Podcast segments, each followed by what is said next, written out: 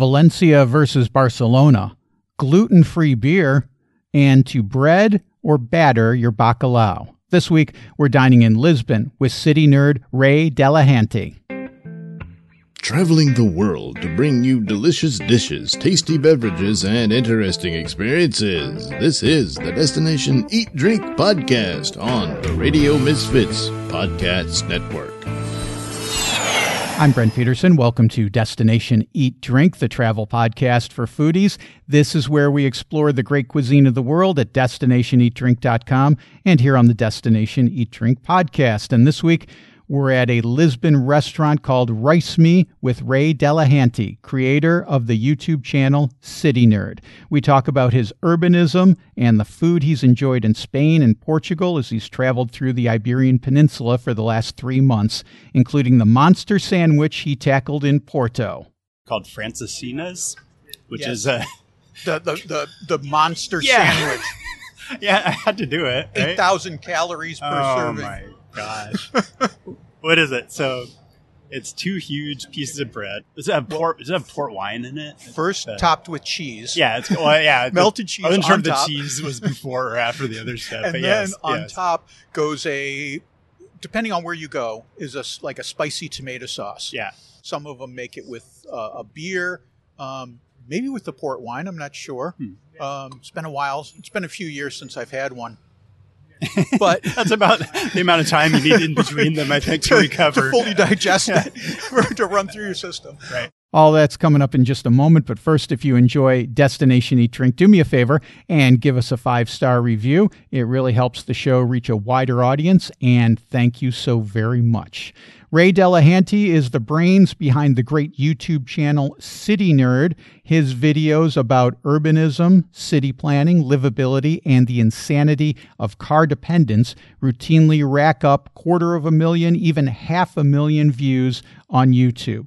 I'm a fan. I watch all his vids when they come out. And what I think makes City Nerd so popular is Ray's down to earth, laid back style that is both approachable and self deprecating. It's also a wealth of info. So when I found out Ray was coming to Portugal, I invited him to lunch in Lisbon, and Ray told me, sure, but that he's gluten free. So we went to a restaurant called Rice Me, a place I've wanted to visit for quite a while, but hadn't got to yet. So this was a great opportunity. And Ray and I sat down and ate and talk about city planning and urbanism, a topic I've been very interested in since moving to Europe and digesting this different way of life, especially when it comes to my daily interactions with the city where I live, namely living without a car and navigating that lifestyle. Of course, Ray and I also talk a lot about food. He's got a unique take on travel since he's gluten free. So we talk about how he deals with being GF while on the road, as well as some of the delicious dishes he's enjoyed traveling through Spain and Portugal, including a great meal that we had together at Rice Me. Okay, I'm starving, so let's eat. Destination Eat Drink.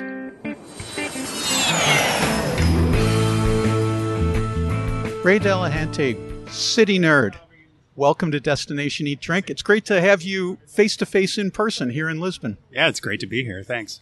We're- So I should tell people first off, we are at this cafe in Lisbon called Rice Me, and we're sitting outside on the patio. It's next to a fairly busy street, so folks are going to hear traffic noise.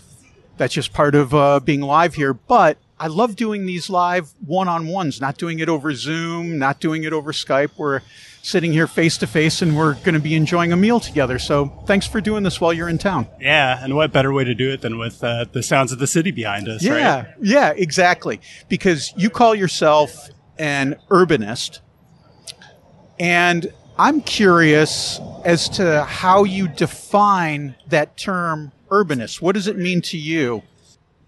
Um, it's an interesting question because I myself did not know what it meant or hadn't formulated my own definition until probably several months after I'd started working on my channel. Um, and this is coming from someone who, you know, I have like 15 years of background in, you know, urban planning and traffic engineering.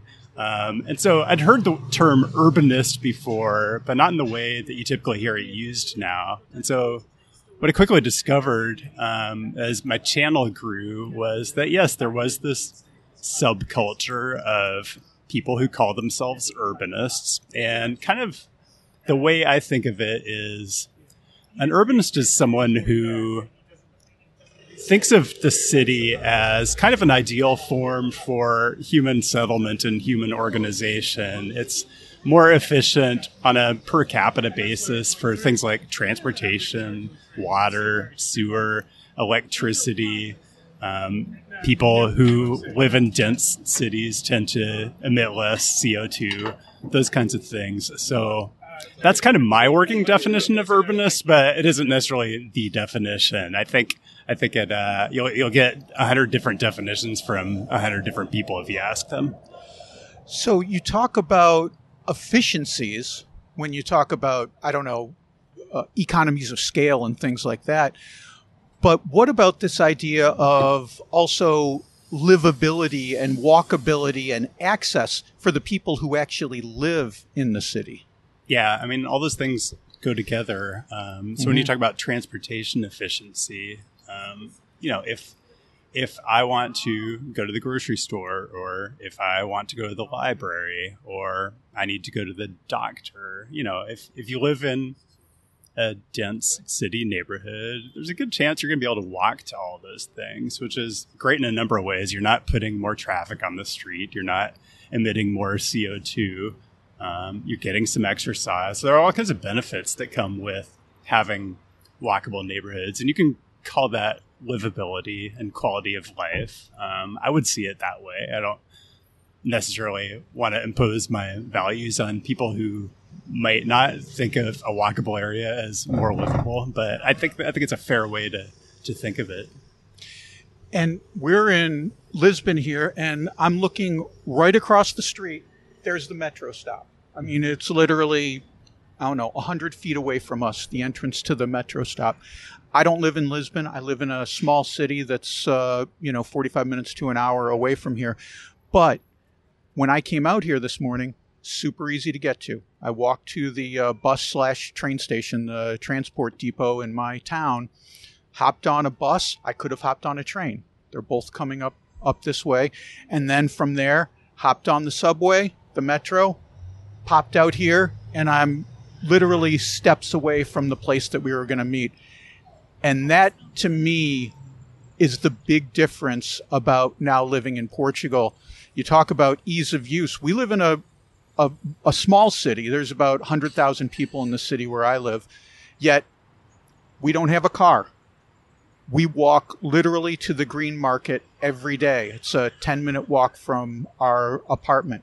We walk to bars and restaurants, every place we walk because we don't have a car. So I think this is this is what so we're splitting semantic hairs when we talk about urbanism versus livability versus walkability. It all kind of goes into the same Venn diagram, I guess. Yeah, I would say that's true. Um, and you know, the, the, the difference you outlined there is that's kind of a crucial one. If you think about cities the size of Lisbon that are in the U.S., they're going to be a bit all over the map into in in terms of whether you can actually use subways or elevated trains or what we call grade separated transit to get where you need to go. You know, if you live in Boston or San Francisco or DC, which are maybe around the size of the Lisbon metro area, you're probably going to do okay. But if you live in Dallas or Houston, which I think are probably a bit larger than the Lisbon metro area, you're just not going to be able to use transit in any effective way. And that's doubly true or more when you talk about smaller cities that are outside the core city, like the one that you live in.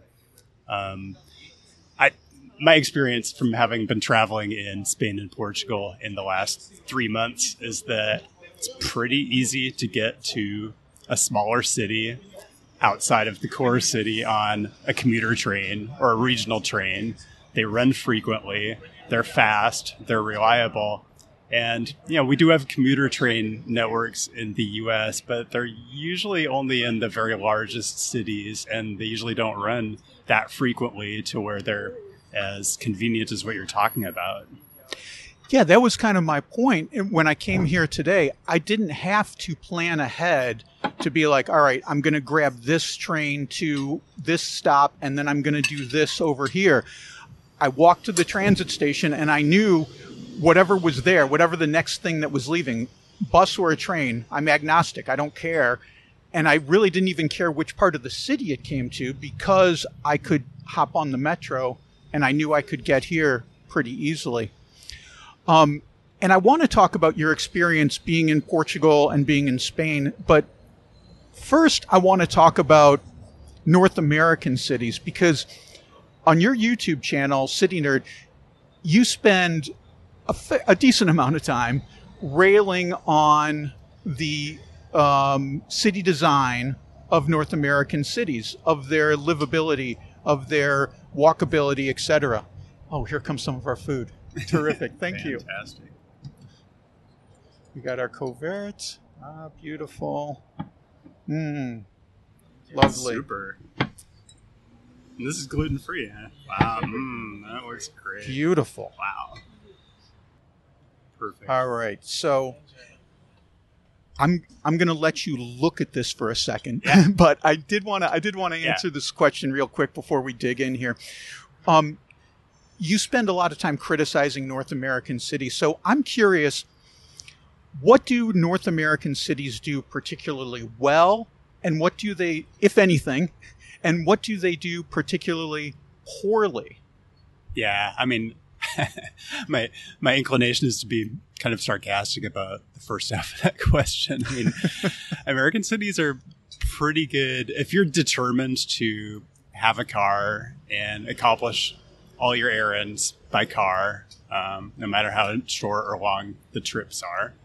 Um, America is going to be pretty good for you. Um, you know, people complain about traffic, but I haven't really seen traffic in U.S. cities that matches a couple of the instances I've seen since I've been over here in Spain and Portugal. Um, the streets are built relatively wide, and parking is pretty abundant. You know, people complain about parking in the U.S. I don't see anywhere near the parking issues in the U.S. that you would have if you were trying to park your car at home in, say, Valencia, where every every street face that allows parking is just jam packed with cars that are parked bumper to bumper and sometimes in some cases double parked um, and you don't see anything like the amount of surface parking lots in European cities than what you see in the U.S. In the U.S., we use enormous amounts of our real estate for just the storage of personal vehicles.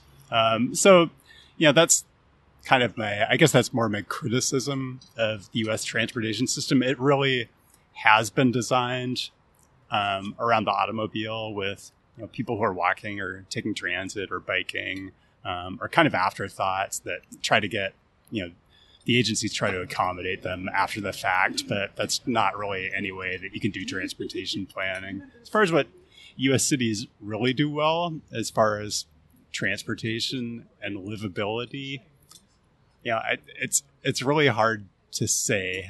Um, I really there, there are U.S. cities I really enjoy being in. I will, you know, New York is great. I even enjoy being in Los Angeles to a certain extent. Some of the neighborhoods are great. There are some great um, locations within otherwise objectionable cities you can live in. But that's kind of the problem is you have to be in very specific areas in order to live a life car free and you know to be able to walk to accomplish your daily errands. Whereas in Spain and Portugal, in Spanish and Portuguese cities, uh, you're more likely to be able to do that just about anywhere. Well, Ray, I'm gonna. I've I've tortured you long enough. I'm gonna let you dig in. We're gonna. We can talk. I mean, I don't know if we talk about what we're eating. Oh, yeah, whatever, definitely. but, um, yeah. Uh, so, so one thing that's very, very difficult to find, and we can talk about this, but it tends to be central to my trip planning is trying to find really cool gluten-free dishes that I've never had before, like things that I haven't been able to eat for 18 years because that's how long I've been diagnosed as a as gluten intolerant. Um, and one of those things is fried fish, like really good fried fish. And I've been able to find it a couple times on this trip, and now I've got something really good looking in front of me. It's bacalao, which is codfish, Right. um, fried sort of like fish and chips style, but. Um, but well, I'll, I'll just have to bite into it because always got some herbs and yeah. uh, so and, uh, give it give it a batter. try, and I'll describe to folks what we're talking about. So, um, like I said, this restaurant's called Rice Me, and the uh, I I'm not sure the dish you got, but I, it's uh, it's bacalao, pach, pastel de bacalao, basically. yeah. And well, and so if you imagine, um, you've got the uh, bacalao, which is the codfish, and then it's kind of uh, minced, and then usually they'll add an egg, and then a, um, they'll bread it and deep fry it. yeah. See, no, I didn't know that was coming. I thought I thought it was a breaded, battered piece of fish, but yeah, it's like a mint. It's it's a minced preparation. Oh, this is delicious.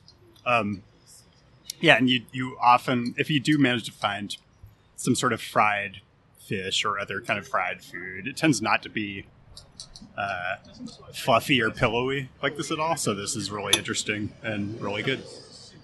To me, that also looks different than the ones that I normally see, which are more. That looks more like a tempura batter, Mhm. whereas normally you see them breaded, Mhm. like um, if you imagine like a rice ball or something like that that you might get in Italy, uh, Yeah. an arancini. That looks more like a tempura, so it's a little bit of a different spin than you might see at a traditional Portuguese restaurant. Right. But it looks very, very good. I'm glad you're happy with it. I am. Yeah, like I said, I, I often organize my travel itineraries, not like my whole trip or like which city I'm going to go to, but when I get to a city, I try to identify places that have interesting gluten free items that have, are just hard to find. Um, keep in mind, I, I spent the last year living in the Las Vegas area in the U.S., um, which has a great restaurant scene, but it's really it's got a really terrible scene for people who are gluten intolerant, which is, just kind of surprises me because there should be a ton of variety there, and there is, but just not for people who are gluten intolerant. I spent the previous odd number of years in Portland, Oregon, which is fantastic for for gluten free eating. They have great gluten free breweries, great bakeries. Um, they had a fried fish place that I was a huge fan of for for many years. Um, so when when I travel, I, I try to identify these places and and uh, and give them a shot, and then they kind of become um, really treasured memories of of the places I've visited. nice.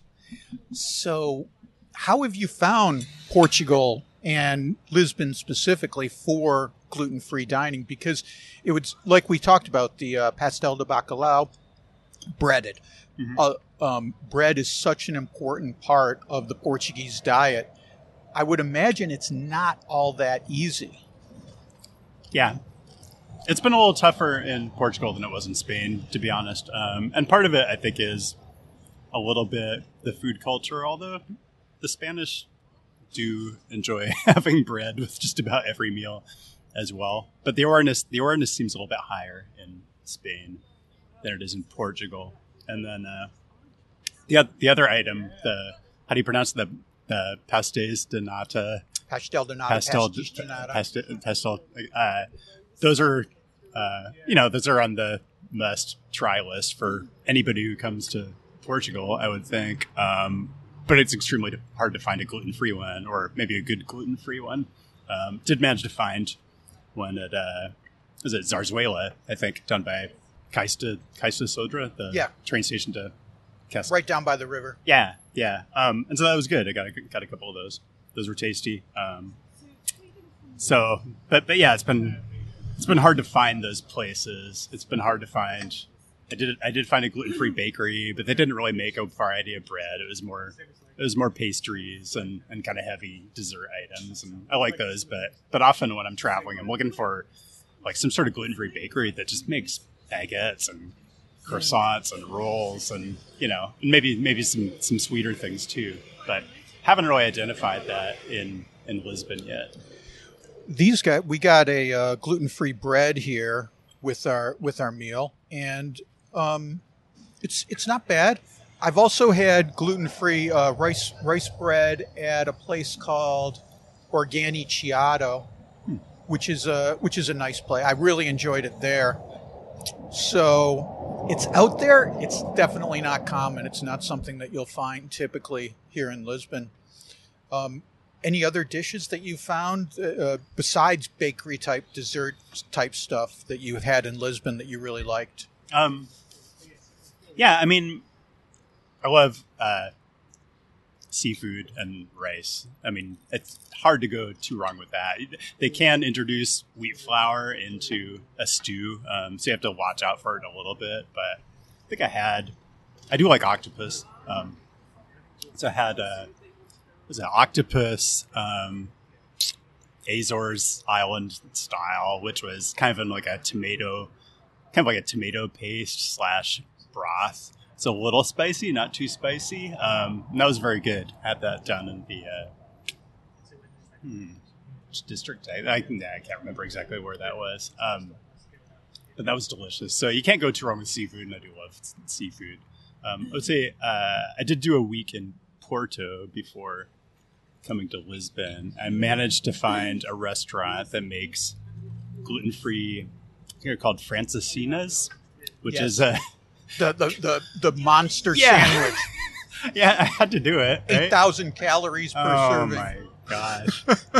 what is it? So it's two huge pieces of bread, and so they do it gluten free. They've got gluten free bread, and then I don't know what all it's got on it. It's got like, it's got like some sort of steak, like a, a sirloin, like kind of medium thin sliced sirloin. It's got Portuguese sausage on it, and then it's got I think it's also got ham on. I don't know. It's got and it probably isn't completely consistent from place to place, but it's right. got at least three layers of like heavy meat on it. Yes, and then but it's it's it's it's in a bath of like boiling. Does it have port? Does it have port wine in it? First, uh, topped with cheese. Yeah, it's well, yeah, melted cheese. I wasn't sure if the cheese was before or after the other stuff. and then yes, on yes. top goes a depending on where you go, is a like a spicy tomato sauce. Yeah. Um, and that's if you talk to people from Porto, like that's the differentiation between it. It's like where you go. A lot of people say where you go depends on which sauce you like on top. Like the meat is almost secondary because mm-hmm. you know you're going to get this giant stack of meat on it. It's really about what your preference is for that sauce. So some people like it a little spicier. Some of them make it with uh, a beer, um, maybe with the port wine. I'm not sure. Hmm. Um, it's been a while. It's been a few years since I've had one. But that's about the amount of time you need in between them, I think, to, to recover, to fully digest yeah. it, to run through your system. Right. All right now I can. It's been four years. Now I can go back. Actually, we are going to Porto uh, soon with my brother, so I'm sure I'm going to get another one of those yeah. those monsters. Luckily, there'll be three of us. We can split it three ways, yeah, and kind of have to. it'll only be like one day's worth of caloric intake right. for us. well, for several days, I think I was walking by cafes and seeing people eating these things, and also the smaller sandwiches. What are they called? The the, the, the bifana. Bifanas, yeah and they also had gluten free ones of those too. I got I got to try that. They're much more modestly sized and manageable. But I spent several days walking by and seeing people eating these enormous, crazy sandwiches. I'm like, yeah, I just I just kind of feel left out. I got to do it. so. So, I, so yeah, I, I did it, and uh, yeah, I don't think I ate anything the rest of the day. No, how you couldn't? There'd be no way. Insane. That that's that's putting a lot of uh, that's a lot to ask of your digestive system. Yeah, yeah, but delicious. So, how did you find Port Porto from an urbanist standpoint? Because we were there in uh, 2019, and I thought the transit was uh, was really good there. Um, Porto's not as big as Lisbon, but um, I found it pretty uh, user friendly. Although we did do a lot of walking there, um, I enjoyed it. Yeah, um, well, interestingly, so I've got I release a video every Wednesday on my YouTube channel, City Nerd, and this next I don't know if this your episode will come out before or after. Oh, I guess that's tomorrow. Um, uh, Wednesday, the wherever we are, the last Wednesday of April. So it's gonna it's gonna focus on Porto and transportation, but also tourism, I think. But but I did ride the um, uh, the Porto Metro quite a few times. Um, it's what we actually call a it's a light rail system, meaning for the most part it operates at grade, like on arterial streets, and so um, it has to cross at traffic signals, things like that. So it has to interact with regular vehicle traffic to a certain extent, which is not optimal, but it's also usually appropriate for a city the size of Porto, which is I don't know, like a million and a half in the metro area. That's usually smaller than the point where you'll see like a fully grade separated metro, like a subway or an elevated train. Um, but the thing about the Porto system, and you will see this sometimes, but they did underground it through the center of the city where you have the most congestion and the most bottlenecks. Um, and so that makes it a lot more efficient and a lot more reliable than it would be if it if there was some way they ran it at grade, um, you know, on the surface through downtown. So I was pretty impressed by that. And in the video I have coming out, I actually compare it to the light rail system I'm most used to, which is in Portland, Oregon, which does not run underground in downtown Portland. It runs at grade, and that's the source of a lot of delay. I wouldn't say necessarily um, necessarily unreliability, but they have to they have to really slow the schedule down to accommodate the amount of traffic signals um, and stops that they accommodate um, in the downtown area. And there have been years of discussion about you know what would it take to put the light rail underground in Portland. Um, and I just find it very funny because a city like Porto has so many more hills.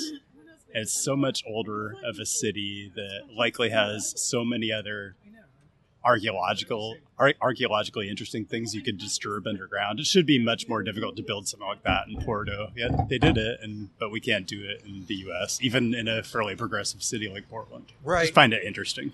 Y- Yeah, I, I was thinking about this since we moved to Portugal because, um, like I told you before we turned on the microphones, uh, Karen and I have been kind of vagabonds up until we landed in Portugal, and we lived in several U.S. cities, some of them better than others as far as urbanism goes.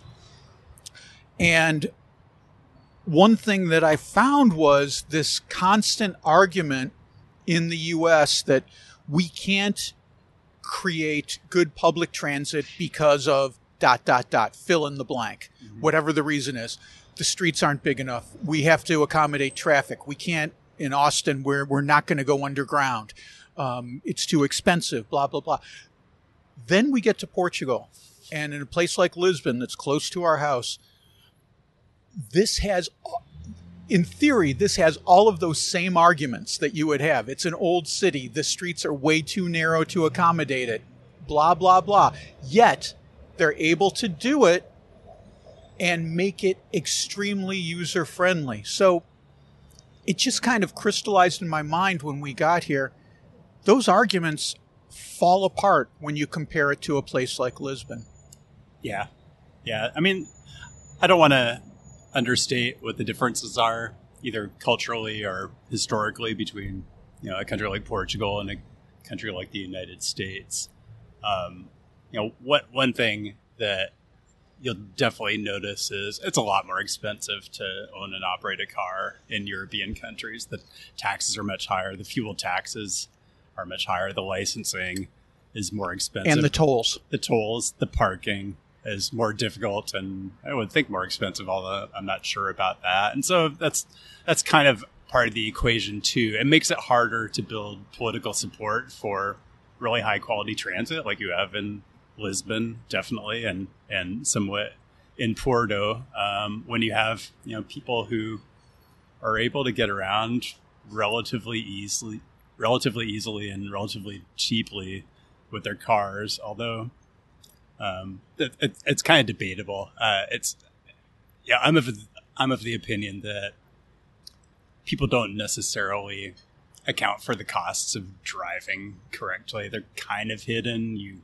pay monthly payments on your car, and then the monthly payments disappear once you pay your loan off, and you pay the insurance once a year. So when you drive, oftentimes the only time you notice a cost is when you're filling up at the gas tank, and you just don't notice all the costs of depreciation and maintenance and you know all, all the other things that go into it. Yeah, and if you've got an E-ZPass, you're not digging money out of your pocket every time you use a toll. You only see it when your credit card bill comes, and maybe you kind of ignore that as well. I got to say, when we sold our car in the in the U.S. and came out here, we thought, well, we'll we'll we'll see how it goes because I've had a car since I was 16 years old. I've never been without a car my whole adult life, and we got here and we said, well, we'll see how it goes from a walkability, accessibility standpoint. I got to say, not only do I not miss having a car, I'm grateful not having a car because I don't even these things I don't even think about. Where am I going to park it? How how am I going to um, how am I going to get from A to B? How much is it going to cost me? What about insurance? How am I going to register it? All of these all of these hurdles that I'm going to have. No, I just go down to the bus station once a month and re up my pass, and you know, easy. Yeah, yeah. it's interesting. Um, you know, on my social media, on my Instagram or Twitter, yeah, I kind of let people know what my travel plans are, and I post pictures of where I am. And I didn't get too much feedback when I was in Spain. You know, I got people saying, "Hey, you should see this, you should see that." But man, when I let people know I was coming to Portugal and Lisbon in particular, I had all kinds of folks living in the area or or who are from Lisbon and live in the U.S. now, I guess, um, who said, "Oh, just." Just don't come down too hard on us because we really love our cars in Lisbon. And I'm like, sort of. Um, but have you been to the U.S.? it's just, I, it's night and day to me. You know, maybe, maybe Lisbon is relatively more car centric compared to European cities. I don't know that it is. I've been to many European cities, and you know every every European city, even a place like Amsterdam, you know, people own cars, particularly if you live in the periphery of the city. Um, but they're just treated differently. Um, you know, the streets are narrower. Uh, you know, I've, I find the drivers are more respectful of people walking than what I get in the U.S. You know, when I'm about if, I, if I if I'm at a crosswalk nine times out of 10, probably more than that, probably 49 times out of 50, the car stops for me here in Lisbon, yeah. where it's more like five or six out of 10. Well, it depends where you are, but well, if you're in Vegas, it's more like one out of 10 stops for you. Um, but, but yeah, it's, it's a night and day difference. I, the way it was explained to me, because I had the same observation that you did, Ray, um, that drivers will stop for you when you enter the crosswalk. And Portuguese drivers kind of have this, I guess, I can't think of a place I've lived where this reputation is not, oh, the drivers are crazy here. Wherever you go, people are like, oh, the drivers are crazy here. Portuguese drivers have this reputation of, of driving very fast and having a certain amount of recklessness.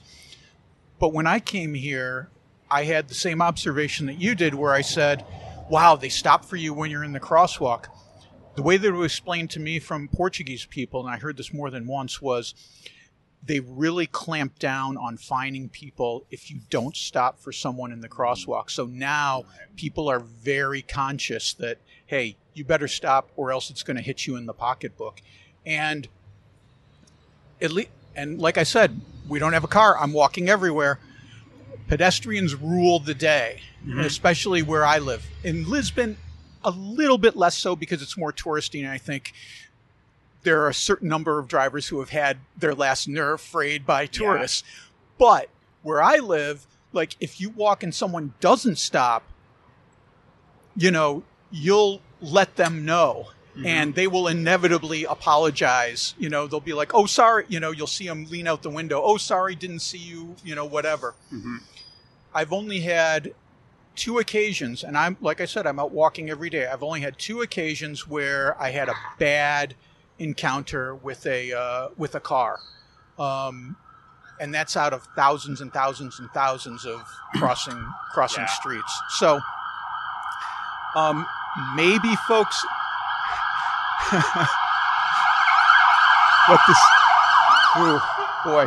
Um, maybe folks are are being a little bit more conscious of this, um, but also maybe folks are like, you know, there's a different perspective because of the way that they've grown up um, and the way that they've lived their lives their whole entire life. Yeah, there's a concept we talk about in urban planning, um, safety in numbers, And oftentimes we talk about that in terms of bicyclists. Like if you could just get more people out biking, they would be more visible. People would be more used to seeing them, um, and yeah, you'd get you'd get better better outcomes with your transportation system. You know, people would um, be less likely to not see a bike in their blind spot, for example. Um, but I think that's doubly true for pedestrians, and it's something I, I think you can observe here. People are people here, I assume, probably grow up uh, being able being able to walk everywhere and spending a lot more of their time being pedestrians. Um, and you know, if you live in a city like Lisbon, you know, a lot of times you won't even own a car, or you won't primarily use a car to take care of your daily errands. So, um, part of it is, I think, we call it safety in numbers, or you could just call it empathy, right? You grew up that way, you live that way, um, and so you have empathy with for you know the person who's trying to cross the street in front of you. And I think that's missing in a lot of U.S. cities because there are a lot of folks who live in you know maybe like a sur- suburban area where it's really impossible to walk anywhere that you need to go. So you always drive. You're always behind the wheel, um, and so you don't have that natural empathy for for other people. You, you're more likely to see them as an obstacle to where you want to go. Doesn't mean you're going to run them over, but you're going to be a little bit less patient and maybe not as forgiving of you know, allowing someone to cross when they have the right of way, uh, particularly when it's not enforced, like you mentioned. Let's go back to Spain for a minute because you you said you spent how long in Valencia? Were you there? Um, it was it was more than a week, uh, so it was quite a bit of time. Whole month. Yep. A whole month. Yep. Wow. And Valencia is a place I really want to go to. We just had friends who returned from Valencia and they were just raving about it. Um, how, how did you enjoy it? And uh, and then we'll talk a little bit about food from a food standpoint. Uh, I'm afraid to answer this one because I don't want to blow Valencia's cover. Um, Oh, okay. Because I thought you were gonna you were gonna say something negative Oh, about it because you had this look I on your face like I should. It's terrible, and nobody should go there. How about that? That's that was what it was like when we first moved to Austin. There were T-shirts that were like, um, uh, "Welcome to Austin, don't move here" was one of my favorite T-shirts, and then another one was, uh, uh, "Don't move to Austin. I hear Dallas is nice." you know, I'd I'd put it this way about Valencia. Um, it's a little further south and maybe a bit warmer than Barcelona. It's it's also like Barcelona in that it's on the Mediterranean and there are beaches. It's also like Barcelona in that you know it's got old Roman ruins and really charming old Gothic quarters um, and uh, neighborhoods. We would call it the Eixample. Um, Valencia has the same kind of uh, block setup that Barcelona has in certain neighborhoods. It's just um, it's very very differently priced than Barcelona is, Okay. and it has, and this is the way. I don't know. I, th- th- this, this is a, this is a tough thing. Uh, I would. It has many, many fewer tourists and expats than Right. Barcelona, and I, if I was uh, a native Valencian, I prefer to keep it that way, probably.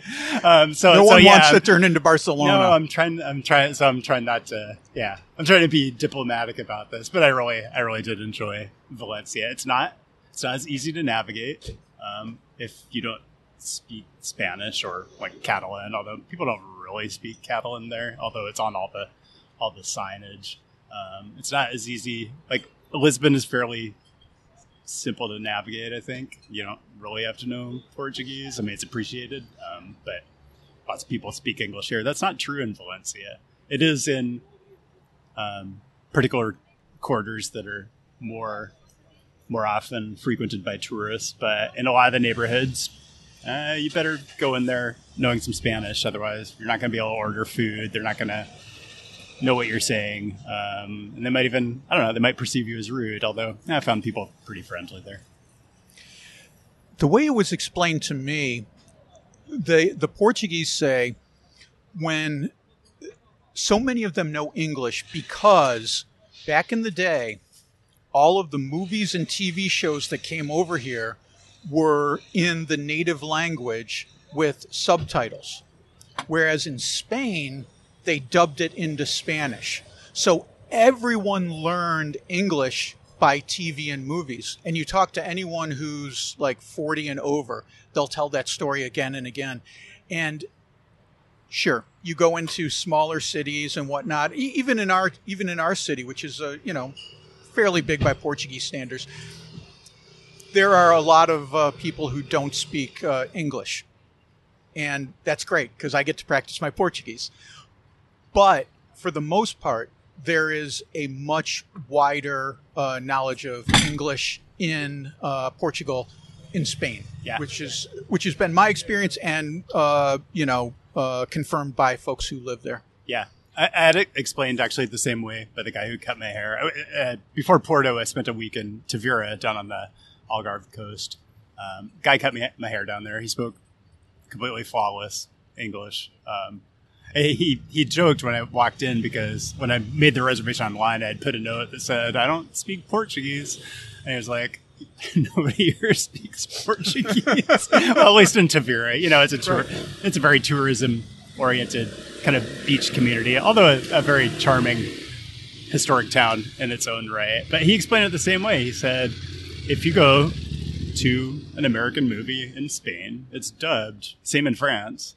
Uh, in, Portu- in Portugal, it's in English with Portuguese subtitles.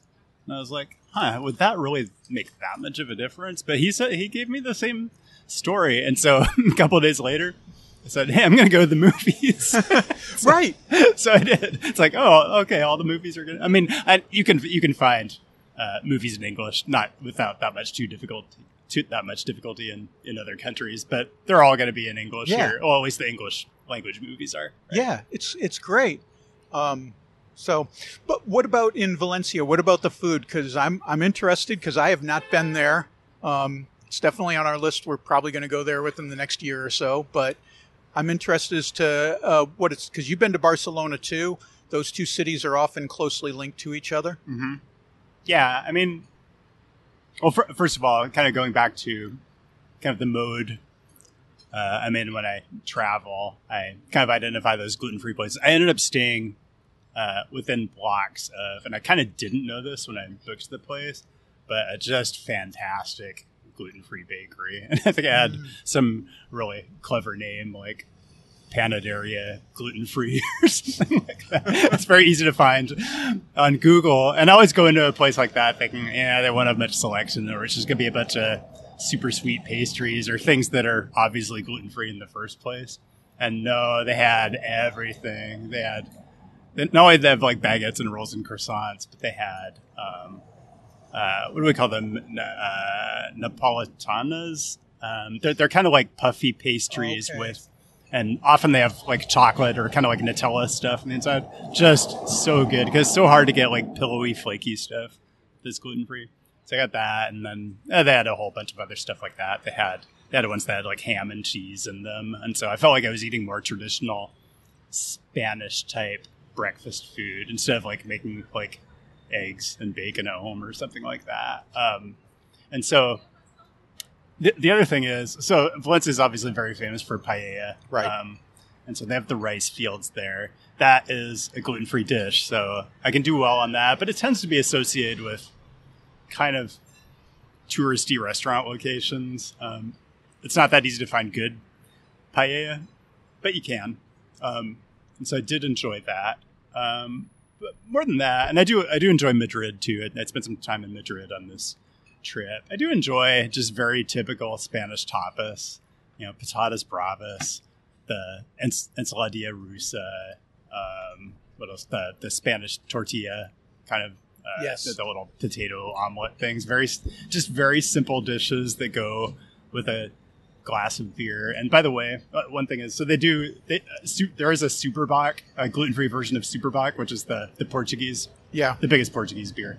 Portuguese Budweiser. It's the Portuguese Budweiser. There is a gluten-free version of that. I just don't care for it very much. I don't know. I, I feel like I shouldn't be picky, but pretty much every uh, major brewer in Spain does make a gluten free beer. So like Mahou, Estrella Galicia, San Miguel, Cruzcampo, and D- Daura, uh, Estrella Damm, which is what I'm having now. Yeah, Um, you got a gluten free beer. Yeah, so that's out of Barcelona, I believe. But Okay. All these are regional beers. So like Mahou is Madrid, San Miguel is Malaga, Cruzcampo is Sevilla. Um, all of them, except for Alhambra, I think, it does not make a gluten free beer, but all the other ones do. So that's kind of the other thing. It's like it's it's easy to find just a tapas place where you can have just a really light, very uh, unassuming. I don't know, I'm trying to find the right word. It, it's a Budweiser type Yeah. beer experience, but, but it's nice to have like just a cool, crisp, kind of light beer with the kind of uh,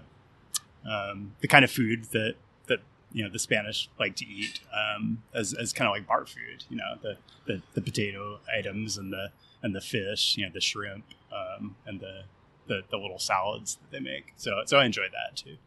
This is a Dara, D A U R A, and this is a gluten free lager. So it's a it's a light it's a light beer. It's not uh, it's not a heavy. It's not a Yeah. port. It's not a stout. Yeah, and this Um, one's actually pretty easy to find in the U.S. Frankly, it's, Okay. it's, it's been kicking around the U.S. for a long time. Uh, you can't really find the other ones I was talking about in the U.S., but I've been able to have I've been able to find Dauda for, and I think they say Dauda in Barcelona, like that's the Catalan pronunciation. Okay. Yeah, they'll look at you weird if you say Dora or Dara.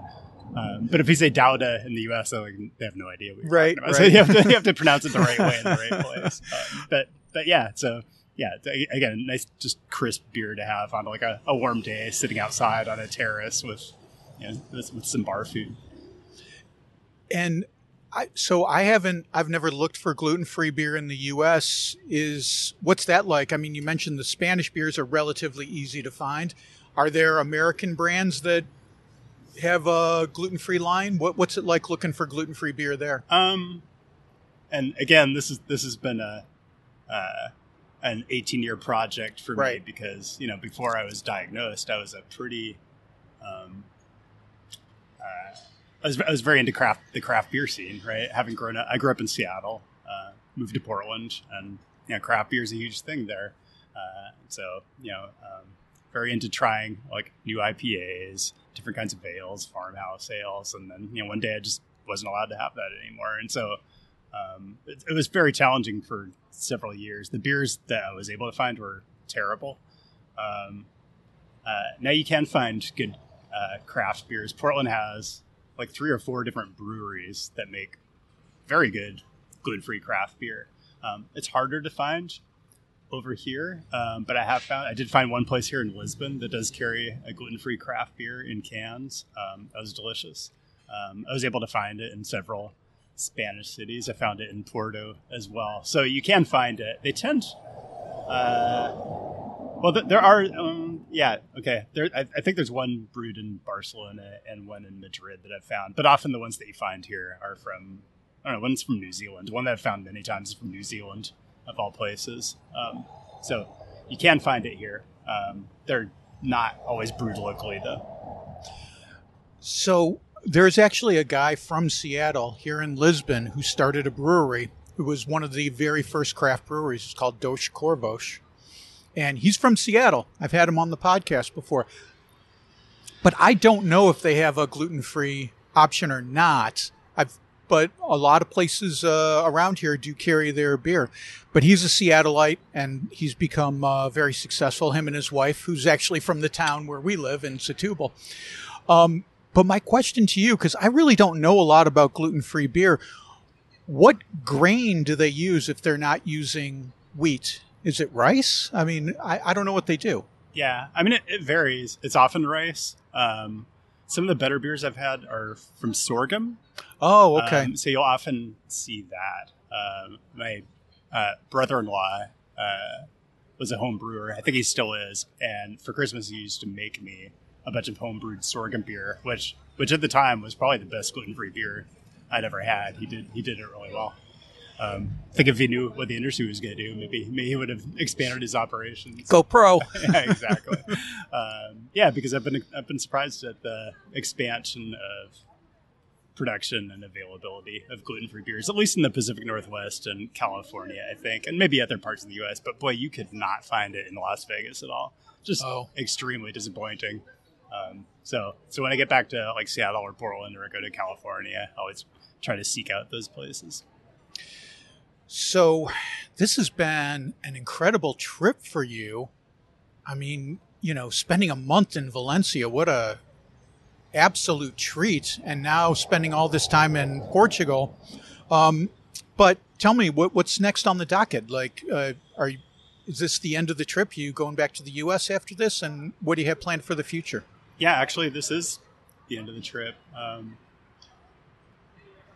I've got less, a little bit less than a week left in Portugal, and then I'm getting back on an airplane. Yeah, I'm on the. Oh, I think they have a. What do they have? Like a digital nomad visa now, at least in Spain. Yeah. I'm not sure if They they do have. Spain- They just uh, started it here in Portugal Okay. too. So, you know, I was sort of aware of that. It's not something I intended to do or something I really intend to do. So I'm doing the 90 day typical tourist Mm-hmm. visa. And so, you know, my 90 days are up. If I, if I stay until Monday, they're going to have to throw me in jail. I. I don't, I don't know what they do. Uh, but but uh, that's, that's, that's my 90 days. I used my maximum allotted amount of time to uh, really, in a way, what I've been doing is recovering from having lived for a year in Las Vegas, which is kind of a choice. Um, that I wanted to experience what it was like to live in a very car oriented Sunbelt city, but try to do it car free, and that's what I did. Um, it was uh, rewarding in a lot of ways and enjoyable, and, and my YouTube channel grew a lot during that time, so I'll always remember that fondly. But it is hard to try to live in a place like that without a car. And there are some things I genuinely like about Las Vegas, but um, your ability to to accomplish day to day tasks without a car or be able to walk around and feel safe, like you're not going to get hit by a car, um, Right. Or that that's not on my list of things that I like about Las Vegas. So. I will be returning there, um, probably just temporarily though, because that's where all my stuff is. Yeah, it's all in a it's all in a storage locker. Actually, I don't even know where it is. It's in some pod somewhere. It's in a pod that they took to an undisclosed, an undisclosed location. Oh my goodness! So I have to I make a phone call and then it shows up wherever I decide to move to. So that's the plan. Yeah, I'm kind of I'm pretty nomadic right now, and so 90 days on the Iberian Peninsula is kind of part of that nomad life, and then kind of still have to figure out the next step. I have some ideas, but um, I'm gonna keep them under wraps now. I'm just gonna keep my own counsel on those. Okay. Well, we'll be following you on your YouTube channel, City Nerd, and find out what your next uh, what your next plan is. But I would say this: ninety days back in the U.S. We'll see you in three months, I guess. Right? that's, that's a possibility, isn't it? I, I've just really loved my time over here. there is a, uh digital nomad visa in uh, in Portugal. There's also a D7 visa if you're looking to pursue residency and later citizenship, which is what I'm here on a D7 visa, and I have uh, residency here in Portugal. And uh, if I keep my nose clean and uh, you know don't get in any trouble, in five years I can apply for uh, citizenship in in Portugal as long as I meet certain requirements. One of which is a uh, certain level of fluency in the language, which has been a challenge to say the least. But I've got another three and a half years to uh, to master that. Yeah.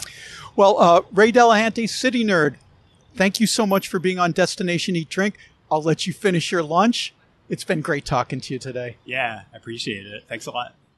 Okay, there you go. Gluten free beer. I'm going to have to take that one out for a spin. I never even knew it was a thing, but I'll definitely be giving it a try.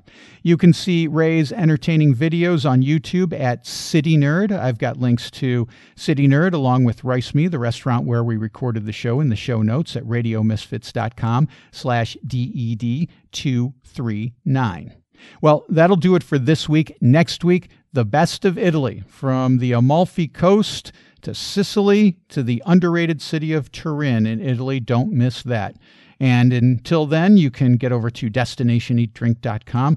I just posted a brand new video. It's about coffee in Portugal. I try eight different coffee drinks in one day in Lisbon, including one made with a local moonshine.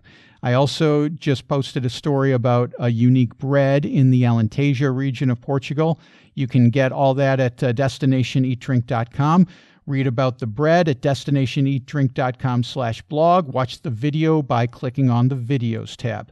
And while you're there, be sure to sign up for our newsletter to keep up with all the goings on at Destination Eat Drink headquarters, including the podcast, the videos, the stories. And while you're there, you can also make a contribution to the Destination Eat Drink cause. If you're feeling charitable, just click on the contribution button. Destination Eat Drink is distributed by the Radio Misfits Podcast Network and a guy who only drinks gluten free scotch, Ed Silla. Thanks, Ed. I'm Brent Peterson. I'll see you down the road. Join us next week for another culinary adventure on Destination Eat Drink, a presentation of the Radio Misfits Podcast Network.